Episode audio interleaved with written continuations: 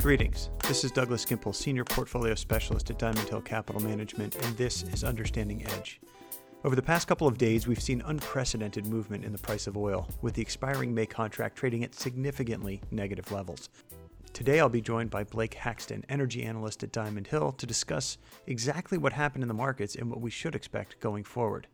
From a purely technical standpoint, as the May contracts expire, Anyone left in a long position on the contracts needs to take physical delivery in May. To avoid taking delivery of a product of which there's very little storage available, long positions needed to get out at any price to avoid having to deal with taking delivery of the physical product. That's the high level viewpoint. Now we're going to dig a bit deeper into the events of the past week or so with Blake to better understand what we're seeing in the oil market. We're all working from home at this point, and we've recorded this podcast via the internet, so I'd like to offer apologies for any deficiency in the sound quality. As we continue through this unprecedented time of lockdowns and quarantine, please stay safe and stay healthy. And I hope you enjoy my conversation with Diamond Hill's energy analyst, Blake Haxton. Thank you and enjoy. Blake, thanks for joining me today. I appreciate it. We'll jump right to the questions. Uh, in the introduction, I provided a high level overview of what's happened, uh, what happened on Monday. Um, but could you dig into the events that occurred and what exactly uh, is going on in the oil markets? So the the events of Monday, where oil prices turned negative for the first time ever, um, or at least the quoted front month futures price turned negative, uh, and the distinction there being the, the the price of oil is usually quoted as the next month's futures contract uh, that's being traded, and that's still a, a financial contract, not a physical contract. Uh, but at the date of expiration, it becomes a physical contract. The holder at the date of expiration does end up taking delivery of the oil. So financial buyers uh, that were up against the last day of the contract, which that contract does expire today, at the, the 21st. So um, as we approach expiration, ordinarily financial buyers would sell those contracts to physical buyers who would then take delivery. Well, uh, apparently, based on the price action, there were a lot more financial uh, players in the market than there were physical players, and there was not enough physical capacity in the market for uh, physical deliveries to step in and take those contracts on their hands. So uh, it was an absolute fire sale if you were holding some of those future contracts, and they just had to get out of them at any price because they truly had no other choice. Uh, and a lot of that is a function, as I say, of the lack of storage that's in the market right now so it's clear that, that things really started to come unhinged in the oil industry in, in early March when Russia and, and OPEC failed to, to come to any kind of agreement on production cuts. And in fact, OPEC then took the opposite approach after the failed meeting and ramped up production. Um, so we had a glut of supply combined with a lack of demand, uh, which, as we know, creates a dislocation of price. But oil, as you as you mentioned a little bit in the first question, oil is unlike most products when it comes to less profitability to produce is you can simply shut down or reduce your production of widgets or gadgets until demand comes back. And you mentioned storage, but let's talk a little bit about the dynamic of storage and how that can exacerbate that dislocation of supply and demand.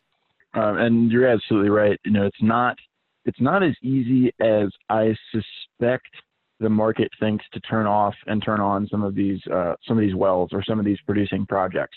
It does depend where you are. It depends on the geology. It depends on the region, so on and so forth but it's really not that simple.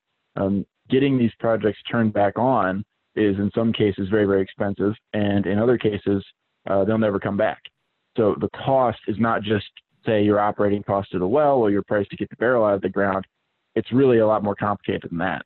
Now, the storage element of that compounds the issue because ordinarily, if prices were to drop below uh, below marginal cost or below production cost, so to speak, what you would do is and maybe maybe reduce production, you know, maybe reduce your capital expenditure, but you'd still try and keep producing those barrels because even though it's a short-term loss, again, you're not taking those long-term costs of shutting down and starting up and all those things. And that works just fine as long as you've got some place to store the oil in the meantime. You know, storage acts as that buffer for the physical commodity when prices are are more volatile than uh, producers like to see. Well, right now, that buffer is going away. Uh, at the moment, no one really knows exactly how much spare capacity is in the market, and that's just because of how distributed oil storage globally is. Uh, there are some interesting numbers that some firms actually use satellites to try and measure the, the height on floating lid tanks to see how much oil is in storage. So you can get some estimates, but the better the, the better metric is actually just to directly observe the market where oil is trading. And like we saw yesterday, if there were players in the market that had available storage, they would have been stepping in to to take those contracts and and earn the the storage difference. The contango of the curve, where futures prices, um, you know, out in the future are much higher than futures prices closer to us uh, chronologically, are significantly higher. This the we're calling steep contango right now, uh, several dollars up as ten dollars a barrel over just a course of a few months, which ordinarily, if you could buy the oil and store it and then sell it forward, uh, that's a pretty nice profit. Uh, again, assuming you have the storage. So the only way we get to that shape of the curve is if storage is really in a crunch. So the most directly observable uh, data is is what's going on in the futures market, and from we as we can see, that problem is not going away. The other side of the equation is all right. When does supply and demand actually uh, reach an equilibrium? And as of yet, there has not been enough reported shut-ins to match demand. Uh, but those are both estimates. We don't know exactly how much oil we're still burning, although we can get pretty close. Uh, and we're not sure exactly how much we're still producing, given that this market has become a day-to-day and week-to-week issue, whereas normally oil inventories are measured over, you know, over a couple months and can be smoothed out and spread over that period. So a lot of unknowns still, but uh, no question, there's still going to be pressure on the physical markets. So we've seen oil shocks in the past due to uh, things like the the attacks of September 11th, uh, as well as the financial crisis uh, and other other periods in, in history as well. Where do the events of the last couple of days, the last couple of weeks, given this you know really started kind of mid March, uh, compare to those type of events in our nation's history? You know, there's really no analogy for what's just happened uh, compared to historically in the oil markets. Um, with maybe a few rare exceptions early on when the industry was truly in its infancy, you know, at the beginning of uh, maybe the beginning of the 20th century. But ordinarily in the oil industry, we'll see either a supply or a demand shock. Um, you know, demand shock in the sense of maybe 08, 09 when, when obviously travel dropped so quickly with the financial crisis. Uh, supply shock maybe uh, 19, you know, 1984, some of the um, geopolitical issues we faced in the past, but um, to see both at the same time, where we had OPEC essentially bringing on more, mar- you know, overproducing, uh, producing where it was not necessarily economic, and then on the heels of that, as you pointed out, this tremendous demand uh, issue. Uh, you know, the the oil price is really driven by a supply shock for maybe a week or two, uh, in my opinion, and there's no there's no necessarily right answer there. But what started as a supply issue with the OPEC deal falling apart rapidly developed into a demand issue as the world came to grips with just how impactful the, the quarantine was going to be. So, in terms of the speed and the depth and the just in an absolute sense, the volumes of dislocation, um, I mean, this is just totally unprecedented. So I, have got to imagine that producers are scrambling right now, trying to theoretically ramp down production because again, there's there's nowhere to put it. Um, how quickly can this be done? I know you mentioned a little bit earlier, but what's what's involved in the process? Because I hear people on on Bloomberg and CNBC talking about, okay, well, we can turn them off, whether it's it's shale or whatever it may be. Uh, we can turn them off and turn them on again, but there's cost associated with that. So what's the what's the process of of shutting down a well? Yeah, turning on and off wells is not necessarily as simple as it may at first appear. Certain wells, like shale wells, are relatively easy to turn off in the sense that the oil is still going to be in the ground. There's some risk of it seeps away throughout the formation that has been fracked. But generally speaking, those are not permanent losses when you shut in wells of that type. Again, it depends on a lot of a lot of different factors. But it's possible. You can uh, you can sort of turn them off at the at the wellhead, and you're not going to end up being too detrimental to your overall production. Um, same thing actually goes with some offshore wells. Now the geology is very different because what you've done is in the offshore space you've you've hit a large conventional oil trap, and you can think of uh, shale sort of like a sponge, and a conventional oil trap sort of like a big balloon down under the ground. Uh, for shale, what they do is they go down and, and shoot a bullet through that sponge and try and connect all those little cells that have oil in them so that the oil can flow through the cells and back out uh, back out up the well. Now, if you don't flow the oil, a lot of the oil tends to stay in the sponge, and maybe you can go get it later. Maybe you just need to go, you know, they call refrac it, um, you know, repressurize it, pump some more fluid, pump some more sand, and then you can get the oil later. Um, in the offshore, because you're dealing with that sort of high pressure balloon down there, a good well will punch a hole in that balloon. The pressure will push the oil up out through the well, and if you cap that well or turn off the uh, turn off the spigot, so to speak, if it's a good quality trap, meaning that geology doesn't let the oil seep away, then you don't end up losing very much over time. Uh, it's still it's still viable production. Uh, so certain certain wells onshore are the same way. Saudi Arabia is sitting over a conventional oil oil field uh, that they get their production from, which is why they can they can ramp and uh, and turn off production pretty quickly. Having said all of that, there are certain projects that are not that way at all. Um, one of them, like in, in what's usually called tar sands or heavy sands, is when those projects are turned off, the way they're produced um, actually does degrade the rock or the quality of the formation that the oil is coming out of. So, again, I'll give a quick example. A lot of these tar sands pro, uh, wells are actually produced by what's called steam assisted gravity drainage. And the simple way to think about that is instead of just drilling one well and either fracking it or hoping you hit a hit a uh, reservoir down there and oil comes back up, you drill two side by side, and then you pump steam through one of them. That melts the oil so it can flow back out the other well, and that works because the oil in that formation really is sitting there like heavy oil in, in a bunch of sand. Well, if you cool that reservoir down and you stop pumping that steam and stop producing that oil, that reservoir will re-solidify um, I mean, it'll go from you know a liquid that I mean, it's not it's not like gasoline or anything like that. It's still uh, fairly viscous, but it'll go from that to about the consistency of a hockey puck uh, if you don't keep it warm. So you can see the problem if you shut down an operation like that. Getting it started up again is it can be can take a very long time. It can be very expensive. So what we're seeing operators do is that's really the the asset of last resort uh, if they can avoid it. They'd like not to shut those down if they can help it. But this is going to be an operator by operator play. I mean, there is no easy solution here, in my view. The Texas Railroad Commission, which is actually the body in Texas which oversees oil production, is trying to get together this week, and there's been speculation they might impose a curtailment on the whole industry. They haven't done that in many decades. Uh, there is precedent. They used to do it, I think it was the 60s was the last time it occurred.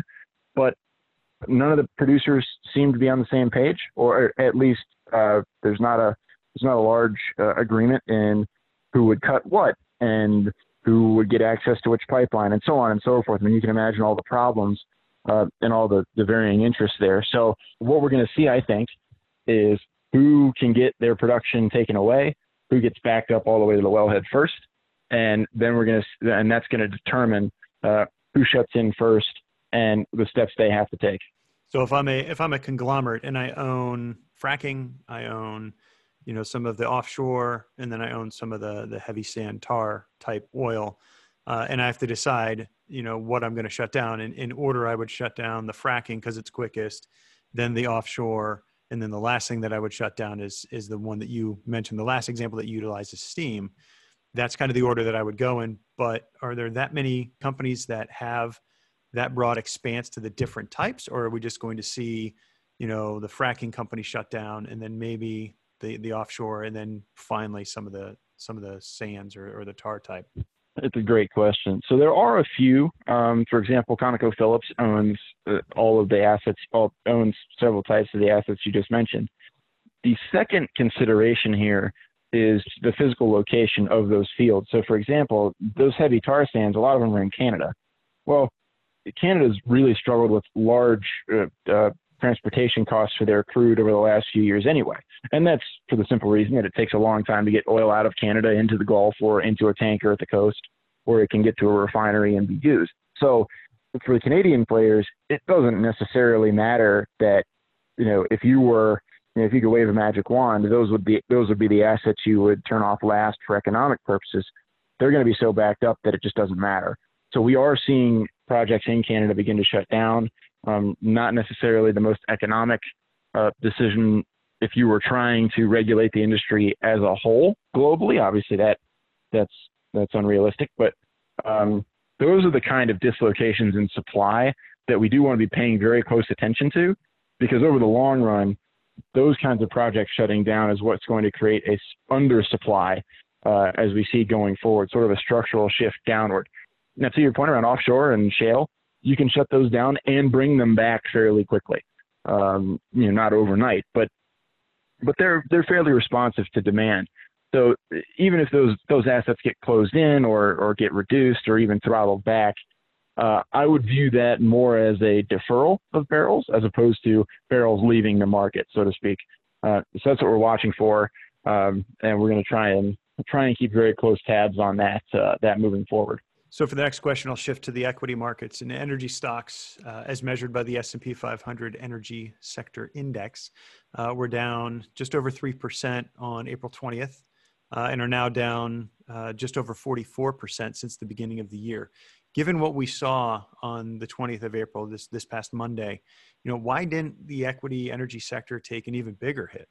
I was sort of surprised to see that it didn't take a bigger hit, but I was also a little bit impressed to see that it seems to me the equity markets got that one about right, in the sense that they understood the dislocation being sort of this this expiration and storage issue uh, on the contract itself.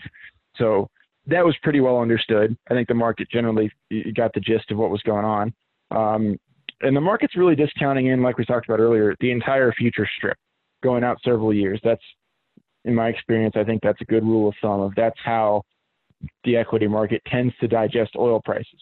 And we did see the, the strip come down. We saw uh, we, saw prices in the June contract and the July contract uh, decrease, which again does account for some of the decline in equity prices. But those out year uh, projections, you know, what does oil do at the end of 2020? What does oil do in 2021, 2022? Those are the numbers that the equity market is still going to keep in mind and and of course those those did not go ne- those certainly didn't go negative, uh, but the volatility there is, is much less than uh, than we've seen in the in the front month uh, futures prices. It's been so beaten up uh, on a number of metrics. It looks cheap. Um, I think you've really got owners in the equity at this point that are going to be long-term holders um, are thinking they're calling a bottom, so to speak. I mean, that's that's not the way we think about it, but uh, I would suspect that uh, the people that were trying to play short-term oil prices, or rather use equities as a way to play short-term oil prices, have probably been out of those businesses for quite some time. So I think the volatility to the downside is going to be a little more muted from here. Um, but again, that's that's more speculation than anything. Last question for you: The price movement since the beginning of the year is unparalleled, culminating in this historic negative level that we saw uh, on Monday. What are the longer term implications for the oil industry? And what do you think it's going to look like six to 12 months down the road or even further?